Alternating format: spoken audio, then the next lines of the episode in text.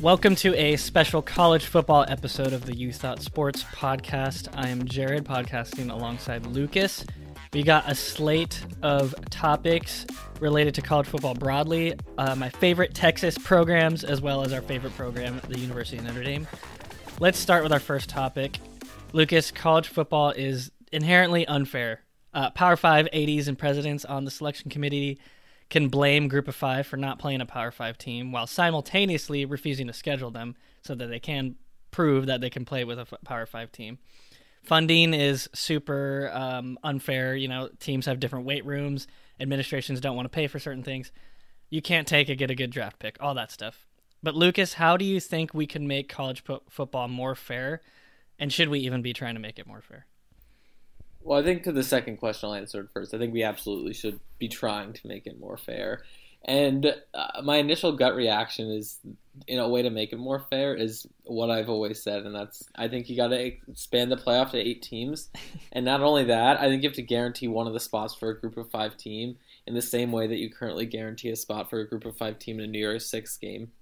Mm. If there's no chance for a group of five team to ever make the playoff, nothing will ever change. Because I could see a scenario where they expand the team to eight, the playoff to eight teams, and then they just be like, oh, the group of five team would always be in ninth or yeah. something like that. I think the only way you could really get them with a chance of competing for a title is if you guarantee them a spot every year, and you could do something like the Power Five conferences. The winner of each of them automatically gets a bid, and then a group one group of five team gets a bid. You have two at large bids or something like that. Mm-hmm. And I think it's because the college football playoff and the Power Five like a classic like economically defined cartel. They control power and they benefit from can, maintaining this grip on the power, like the Power mm-hmm. Five and the college football playoff, because it benefits them to have no competition to their status there because they already have the power. So mm-hmm. in Ohio State or someone like that, or Notre Dame or Bama or whoever, whatever blue blood you want to throw in there, there's no reason for them to schedule UCF, BYU, Memphis, Coastal Carolina, Cincinnati teams like that right. because it opens up the possibility that you might lose to one of those teams. And if you lose to one of those teams, it shows that they can sort of penetrate your system and like get in and prove that you know they are worthy. And then that just democratizes it even more and right. makes it harder for you to make it every year. So it's in your benefit to never play the good group of five teams. Yeah. Because if you lose them, then it becomes a wide open race for the playoff. Whereas now it's really only amongst Power Five teams. So mm-hmm. they just schedule bad group of five teams, which I mean, a bad group of five team is almost certainly worse than a bad, you know, Big Ten, Pac-12, etc. team. But yeah. I don't think I know the level to which a good group of five team competes with a good Power Five team because they never play each other because it's not in the Power Five's interest to do so. Mm-hmm. And the only way you can get them to play these teams is if you incentivize playing those teams. And I think the only way you do that is by making them seem like better teams by putting them in the playoff. Like if Cincinnati makes the playoff three straight years, they're going to be seen as a good team, and it'll be seen as a good win for Ohio State or a good win for Bama to play Cincinnati and go in. So I think mm-hmm. expanding the playoff and then giving a guaranteed spot to the group of five sort of incentivizes them to be invited into the fold of like powerful teams because I don't think it'll be done any other way. Mm, there's a lot to unpack there. I yes. I do agree. I I I'm def I don't want to keep the group of five down or whatever. I, I don't, as I've said before, I don't like any system that devalues the regular season and just puts additional hurdles in, okay. in front of teams that have already proved through 12 games that they're good enough or they're mm-hmm. the best team, right? So yeah. my my problem is more with the Power Five than the than the playoff format, I guess. I uh, I would say this year, obviously with corona, the coronavirus pandemic, there's no fans. But I think mm. that when college football becomes too regional, it's super boring. When when yeah. all these teams, when there's no cross country matchups, that's why I think Notre Dame's really interesting. For example, because mm-hmm. they play oh, a national schedule. And um, another thing too, I so this is one thing I read from 538's Nate Silver is the committee the committee says that they care about conference championships, but they've already proven in multiple years that they don't actually care about that. Alabama mm-hmm. has made it in without a without a conference championship. Notre Dame has made it in without a conference championship. Ohio State mm-hmm. has too. So I think we just I do want to see the matter settled on the field so that way the teams can prove that that that they're good. And I think we just need to fix we need to realign either realign the conferences, completely get rid of them, or just do a lot of different scheduling changes. For one, in relation to scheduling. This year proves we don't need to schedule teams like 50 years in advance. We can Yes, just do I it, agree. we can just do it the off season prior and it'd be completely fine. That's what every other that's what all the professional leagues do, right? They don't put their schedules out 6 years in advance.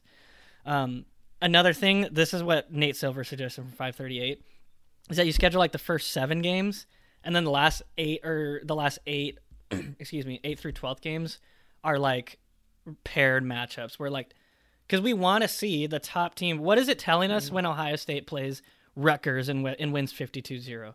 It, Yeah. It'll tell us a lot more if Ohio State plays Notre Dame and we're like, okay, let's see, let's see the, what they can do.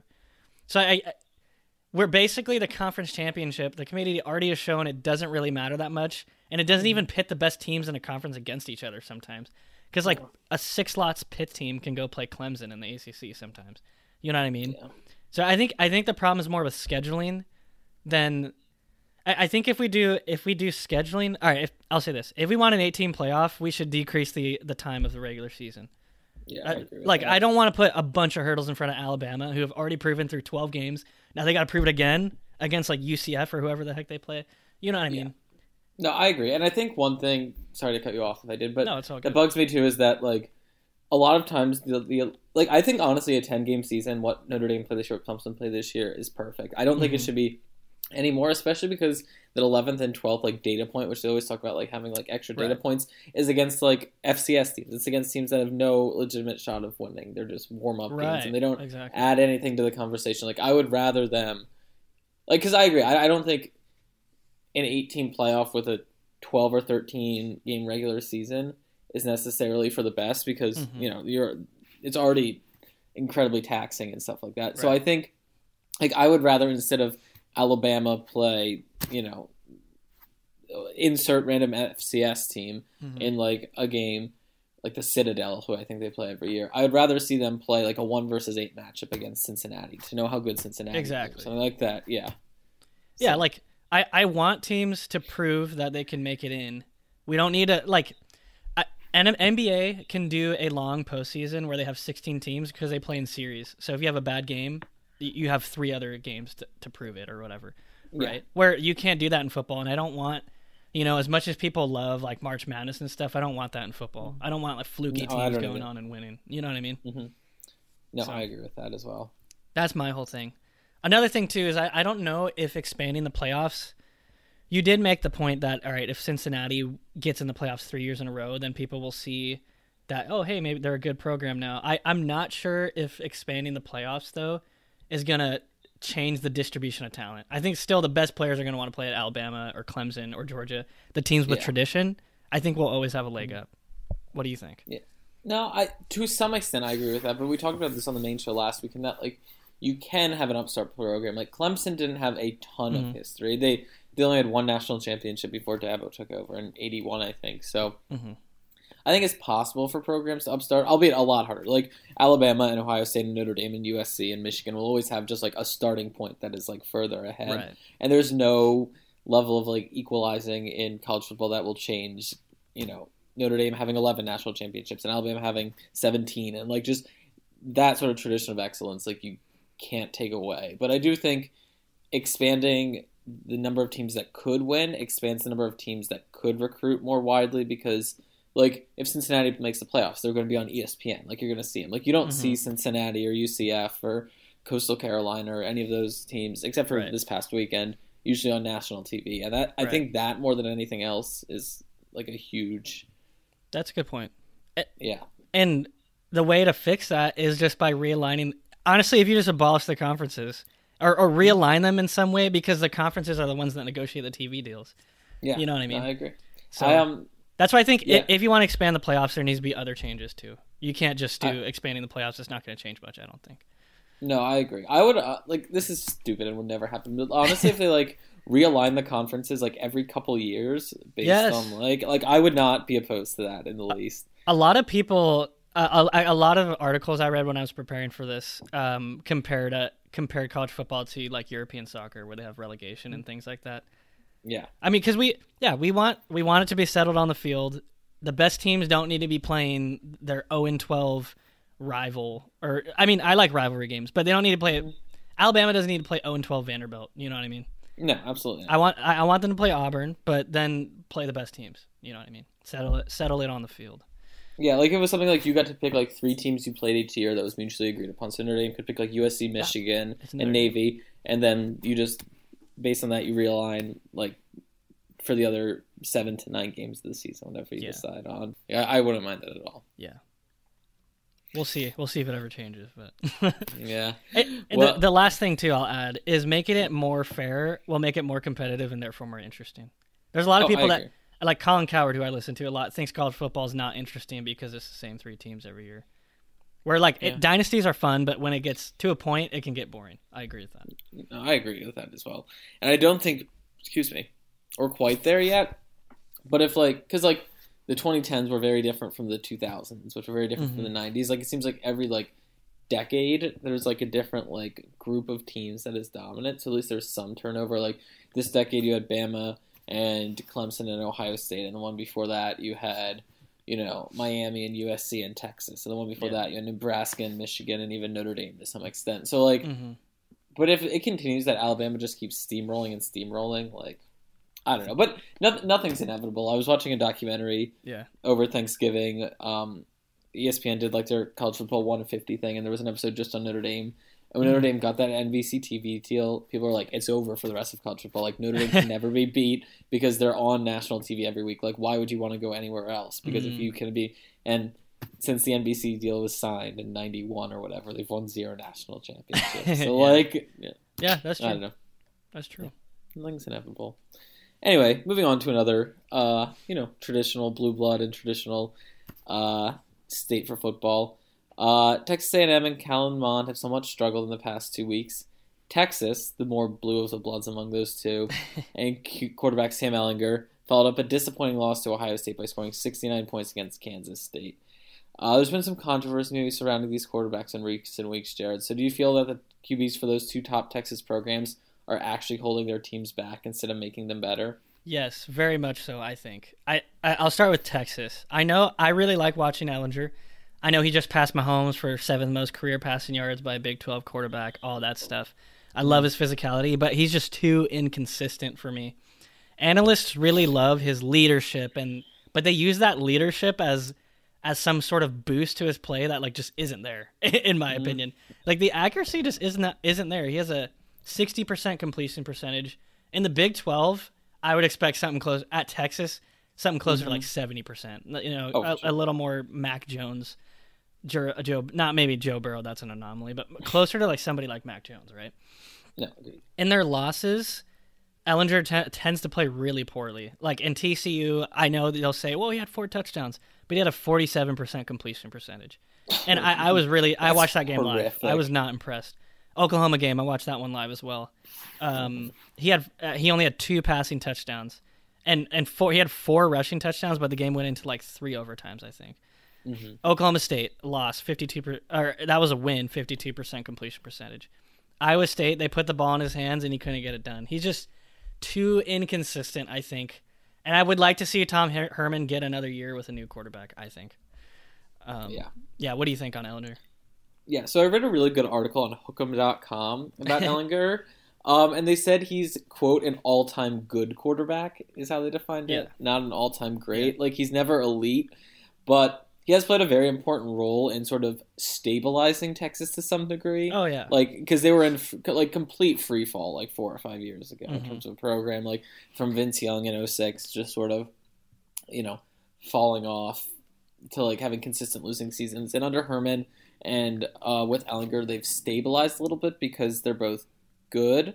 But I don't know at this point. I feel like now that they've been stabilized with Ehlinger for this is year four for him. Yeah. Like I feel like he is holding them back to some degree. Like he was the necessary quarterback for like 2017 to sort of like get them back on track, but the inconsistency just like yeah. like you said hurts them so much. And I think if they want to take that next step from just being like you know eight and four, nine and three, which obviously is better than four and eight or whatever most years, but Mhm. if they want to take that step to really competing for titles again. I think Ehlinger is probably stopping them from doing it, and like the leadership thing, I think is two sided. Like I think in like games that they lose, it kind of shows a lack of leadership. Mm. If like they're like blowing these leads and things like that, Mhm. and his inconsistent play is sort of holding them back. So yeah, Yeah. I agree with you about Ehlinger. Yeah, What do you I mean, about? you can look at the volume stats; they look great, but when you look at how consistent and accurate he is, it's not there for me. So Yeah. How do you feel about Kellen Mond, Texas A&M? I mean, I know people. He's he used to always be in the Heisman preseason running and all that, and he he just joined my guy Dak and Tim Tebow is the only SEC quarterbacks to have nine thousand passing yards and fifteen hundred rushing yards. But the same thing, he's super inconsistent. His career completion percentage is fifty eight percent. That's that's pretty bad for a college. That is quarterback. I- pretty bad. I mean, it's pretty average, I'll say. Like for what we expect from an elite college football program, Mm-hmm. not on par. In their, like in their game against LSU, he had a Oh, thirty-two percent completion percentage. 11 for 34 is like almost Yeah. unforgivable as like a quarterback in an elite program, especially against LSU, who this year has just been like bad. Yeah, like I mean, not bad, but They're- like no, they're bad. yeah, okay. Well, we'll, we'll we'll just assign him the label, but yeah, and I, I just see him miss throws a lot. Like he had a touchdown in this previ- this game that he just played yesterday that literally went through defender's hands, bounced off it, and somehow it was a touchdown because they're the tight end caught it or something like that. I mean, mm-hmm. it's just he's getting a little lucky. I think. yeah, I think so too. And I think like you saw like when they played Alabama, like he was not great. And Yeah. that was like a truly elite team. Like I.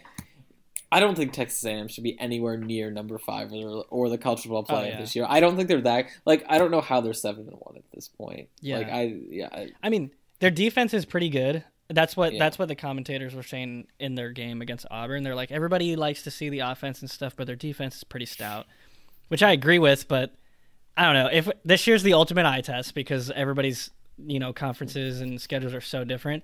I just don't think Tex- Texas A&M really passes that for me. And and I, if you put them in at number four, let's say Alabama wins out, you put them in at four. You're gonna put them against a team that blew them out by what, like thirty points? Like I don't want to yeah. watch Like, that. what's again. even the point of that? What's the point? Yeah.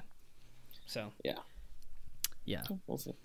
we'll see where the rankings shake out there. Um, on Saturday, Ian Book set the record for most wins by a Notre Dame quarterback in, in en route to a win against Syracuse. Lucas, do you think Ian Book is the best college QB that Notre Dame has ever had? I I can't believe I'm saying this, but honestly, maybe. Like I, I think there's a very if if he wins a title this year, yes. If, yeah, Otherwise, even now, I think he has a strong case because I think you have to go back to the 1940s to find a quarterback at Notre Dame who's been more successful in their college career for Notre Dame. Hmm. Like I'm not going to argue he's a better overall quarterback than like Joe Montana, but in terms of like when they were at Notre Dame, hmm the stats don't lie for Ian Book. If my Yeah. math is right, he has the most wins of any. He doesn't. He not only has the most wins of any Notre Dame quarterback, but he's the second highest winning percentage of any quarterback who Oh, has wow. played more than ten games. Uh, the only one ahead of him is Johnny Lujack in 1946 and 1947, Mm. and he didn't. He didn't lose a single game. So you know. And plus, he had already served in World War II. He was like 24 or 25. so he had more uh, development. exactly. Uh, he had fought the Nazis, so like it has to help him some. Um, he's also he's the only quarterback along with Lujack and Frank Carideo, who is the quarterback in 29 to 30, to have more than one undefeated season, regular season at Notre Dame. In terms of all like the pure volume stats, he's second only to Brady Quinn. Mhm. Um, but that's a little misleading because at this point in his cur- or by the end of Brady Quinn's career, as opposed to Ian Book now, he has 600 more passing attempts than Ian Book does, and Ian Book is like kind of close. Like if you would project out that if Ian Book had 600 more attempts, he would pass Brady Quinn and all those. And they play on a little different offenses. Um, Book has a Mm. really great run game behind him, and in the Charlie Weis days, like they were just slinging the ball all over. the and like so, I don't think it's a you know a perfect comparison. And if you look at like the stats that aren't related to volume between Ian Book and Brady Quinn, Book has a better completion percentage, um, more a better touchdown to interception ratio, and Mhm. um, this isn't related to like time wise, but he also has more rushing touchdowns than Mhm. Brady Quinn ever did. I think the only thing that holds him back from me definitively saying he's like the best quarterback at Notre Dame, at least in the modern era, is the lack of a title, which you know Joe Montana has, Tony Rice has, Tom Yeah. Clements has. Um, but in terms of all their stats, like I know it's a different time and a different game, but they were also way less efficient. Like Joe Montana at Notre Dame had 25 touchdowns and 25 interceptions Yeah, I saw Which that. is just- not good. So if he wins a title, yes, but I already think he has a pretty good case to be considered Notre Dame's best college quarterback. I I would say He'd be he's number yeah he's like probably number two. I think Brady Quinn is better. If you're even within his time at Notre Dame, I still think Brian, Mm-hmm. uh, Brady Quinn, Quinn was better. You know, you can't put the wins all on just the quarterback, right? Like Yeah, Book also uh, along with the running game has a great defense this year, for example, and had a really Yeah. good defense in 2018. Yeah, he's mobile, but not a player where your game plan against his rushing attack. Ian Book, Mm-hmm. and he still he he misses a ton of open receiver. Like just and by missing, I mean he doesn't see them. Like that happens a lot with him. yeah, Um, and I don't really factor in some of the longevity stats as much when I when I'm like determining who was the best while they were at Notre Dame. I, I still think it's Brady Quinn when you look at he won the Maxwell Award for you know best college football player, Heisman finalist. So how he stacked up with his peers, I think Brady Quinn. You know, it's just seeing that. I think Brady Quinn takes the top spot for me, which I know a lot of lists put him there. It's not that original, but yeah, Ian Book is has been very successful. Obviously, the mo- the most the winningest, right? hmm Most winning, most wins by a quarterback, but um, I I still would say Brady Quinn. For yeah. me. And I think maybe in terms of pure statistics, like that's the right answer. But I think part of for me what comes with being the quarterback at Notre Dame, and this is you know a more you know broad looking point is you got to win, and like yeah. Ian Book has won in a way that Brady Quinn Oh yeah. never really did. I think in Brady Quinn's best year they were ten and three and finished like somewhere in the top ten. And they had that 05 and 06 year where they were 05 where they almost beat USC but couldn't. Like and I mean that's just one data point in one game. You don't have the defense and all, all that factored in. But like Brady Quinn's biggest game, top ten game between number one USC and them, they lost. Mhm. Ian Book's biggest game between them and number one Clemson, they won. And I think maybe it, again they didn't have great defenses when Brady Quinn was there. It's not all on him, but Ian Book just seems to come up more in the big moments, and maybe that's because he has more opportunities to Mhm. than Brady Quinn ever did. So I, I still think I lean towards Book over Quinn, but maybe that's because I just like you know I want to embrace the now and like all Oh, this yeah. like good stuff that that seems to be happening and. Brady Quinn and his teams caused me a lot of heartbreak back in 2005. so Yeah. Yeah. I mean, yeah, he does. Honestly, I kind of forgot how prolific his season was last year. Like 34 to 6 touchdown to interception ratio is very good. yeah, And and 540 rushing yards. Yeah, 546. impressive. Pr- Yeah, I feel good. like I just have sort, sort of wrote off last season for Notre Dame, honestly, because they lost Yeah. that game to Georgia early and then Michigan in game six. After that Michigan game, I kind of like, yeah, just checked out a bit, you know. But yeah, but hey, they're back, back and better than ever this year. Yeah. And speaking of back and better than ever, Brian Kelly uh, continues to prove he's a top five coach. I'm more than happy to admit I was wrong on that case. Brian uh, Kelly, yeah. great coach. Jarod, explain to the audience why he is. Okay, so Brian Kelly just had his third undefeated regular season as the Notre Dame head coach, which is very, very impressive. He just beat number one Clemson. The senior class has had four straight 10 win seasons. But the most impressive thing to me is is his ability to, to adapt, especially coming off that four and eight season. Completely mm-hmm. overhauls the staff, gave up play calling duties, learned how to be more calm on the sidelines and stuff like that. He's mm-hmm. evolved with the game, which is what great coaches do. So that's why that's why I think he takes a top five spot. Two other things too, is he he he manages to convince student athletes to play in South Bend, really bad weather, take classes that are mm-hmm. actually going to be difficult, and not only that, they stay. They usually stay for like four years. The best players do, right? At least recently. I think he's. I'm, I'm pretty impressed with him, to be honest. I mean, the coach, sure, sometimes in-game decisions might not be great. I know people will point out little things throughout the game, but as a CEO of a business, right, I think he's done a fantastic job. No, I mean I think so too, and I was a Brian Kelly hater for like a long time, but I think honestly, since since we started there in 2015, hmm that's just like a level of excellence I haven't seen at Notre Dame in my lifetime. Like aside Yeah. from that four and eight year, hmm 10 wins in 2015, 2017, 2018, 2019, 2020. Five out of six years to win 10 games is like it's gotten to the point where like I think growing up with Notre Dame, I'm like, let's just make it to the Sun Bowl this year and go eight and four. That'll be a good year. And now like if they don't make the playoffs every year, I'm like disappointed. And I think that's honestly attributable to Brian Kelly and like the the culture. And Mhm. it's like a nebulous term that's thrown out a lot that, that he's built there. And I think he's he's just done an excellent job. And the big knock against him that he couldn't win the big games. Like obviously this year isn't over.